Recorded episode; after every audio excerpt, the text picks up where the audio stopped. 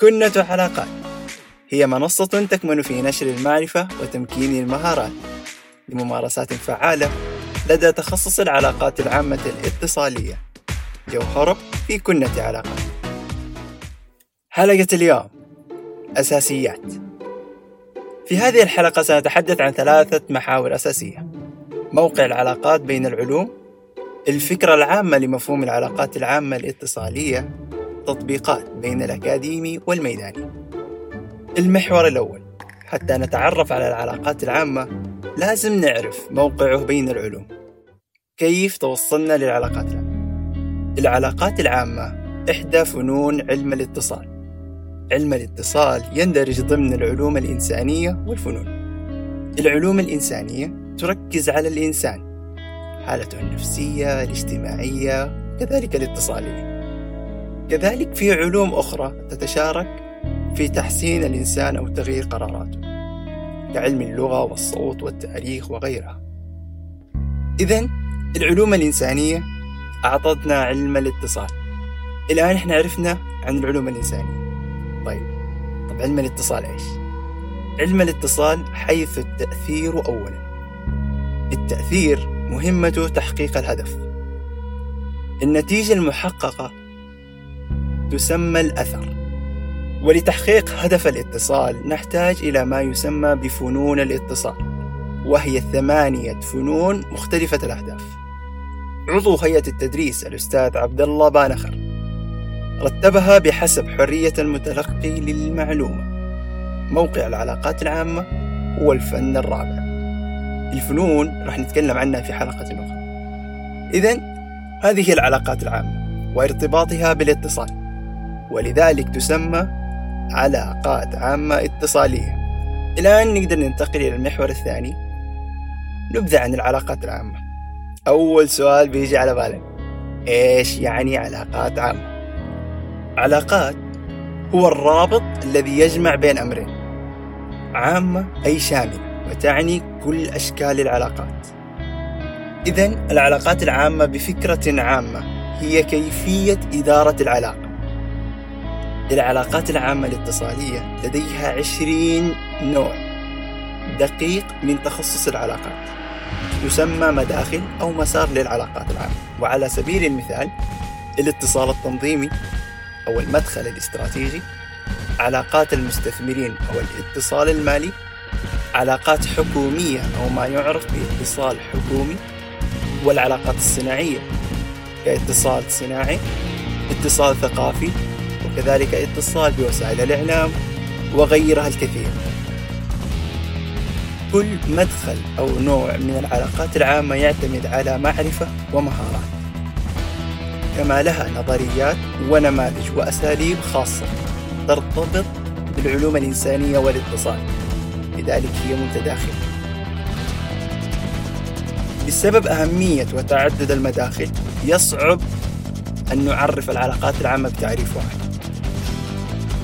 إذا عندنا علوم إنسانية علم الاتصال علم الاتصال أعطانا فن العلاقات العامة العلاقات العامة فيها عشرين مسار أدق قبل أن نذكر مثال في مفردة جدا مهمة وهي كلمة منظمة.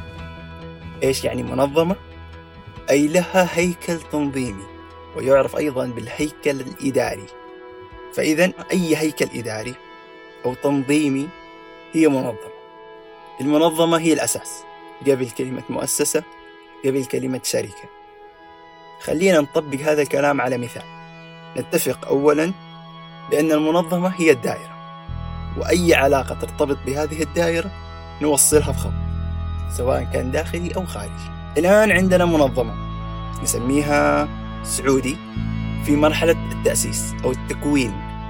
تحتاج إلى مجموعة من العلاقات. إيش أنواع العلاقات اللي هي تحتاجها؟ على سبيل المثال قد نحتاج إلى علاقات حكومية علاقات تنظيمية أو إدارية.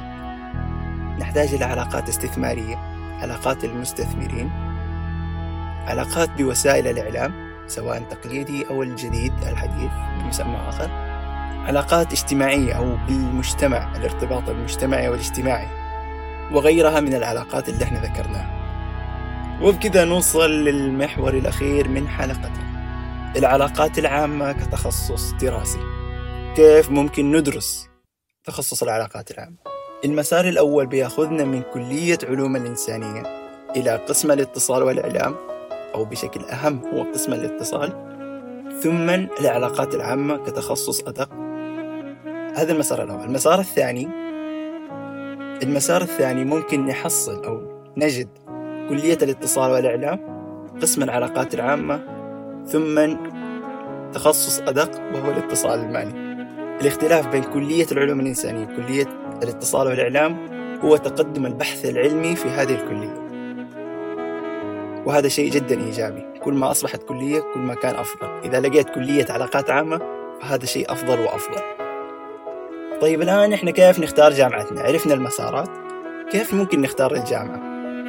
كل الجامعات حول العالم اللي تدرس العلاقات العامة عندها مجموعة من تخصصات العلاقات العامة الدقيقة اللي هي العشرين يتم تغطيتها.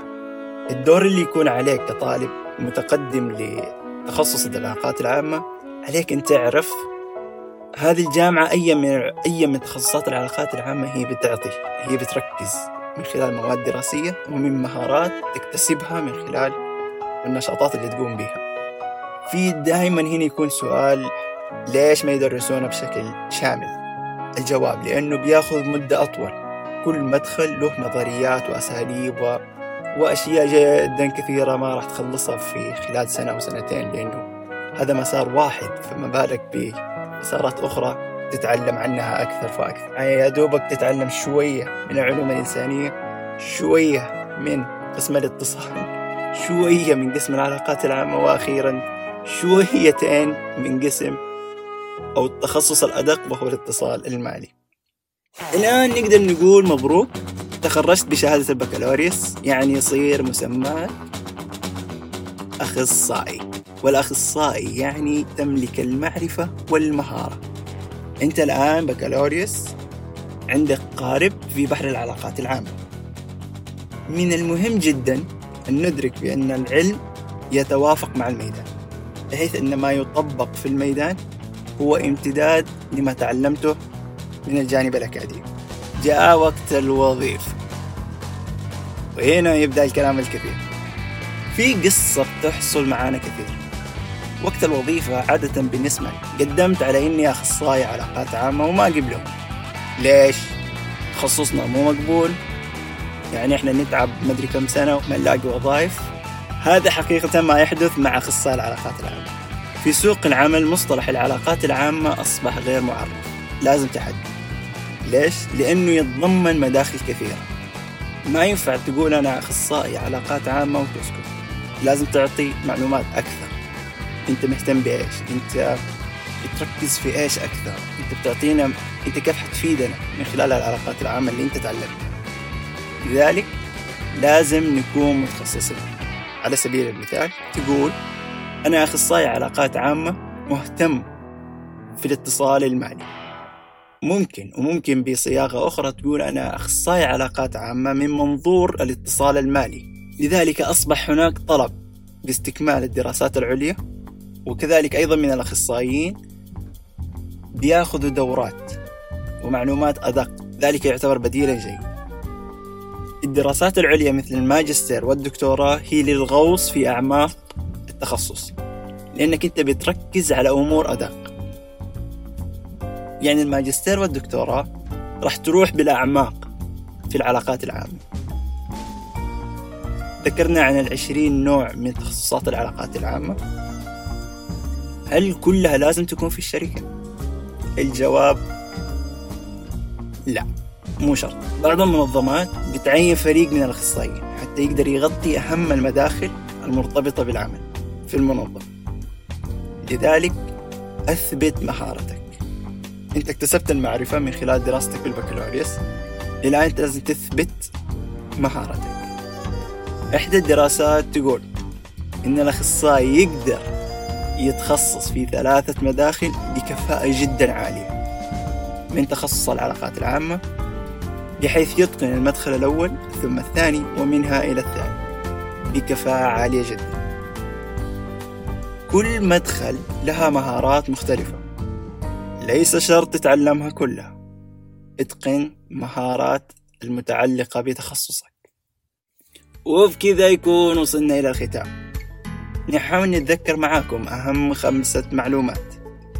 النقطة الأولى تذكر أن هنالك عشرين مسار دقيق لفن العلاقات العامة الاتصالية الذي هو جزء من علم الاتصال الذي يندرج ضمن العلوم الإنسانية. النقطة الثانية يصعب تعريف العلاقات العامة بتعريف واحد. كل مسار له تعريف خاص بالعلاقات العامة.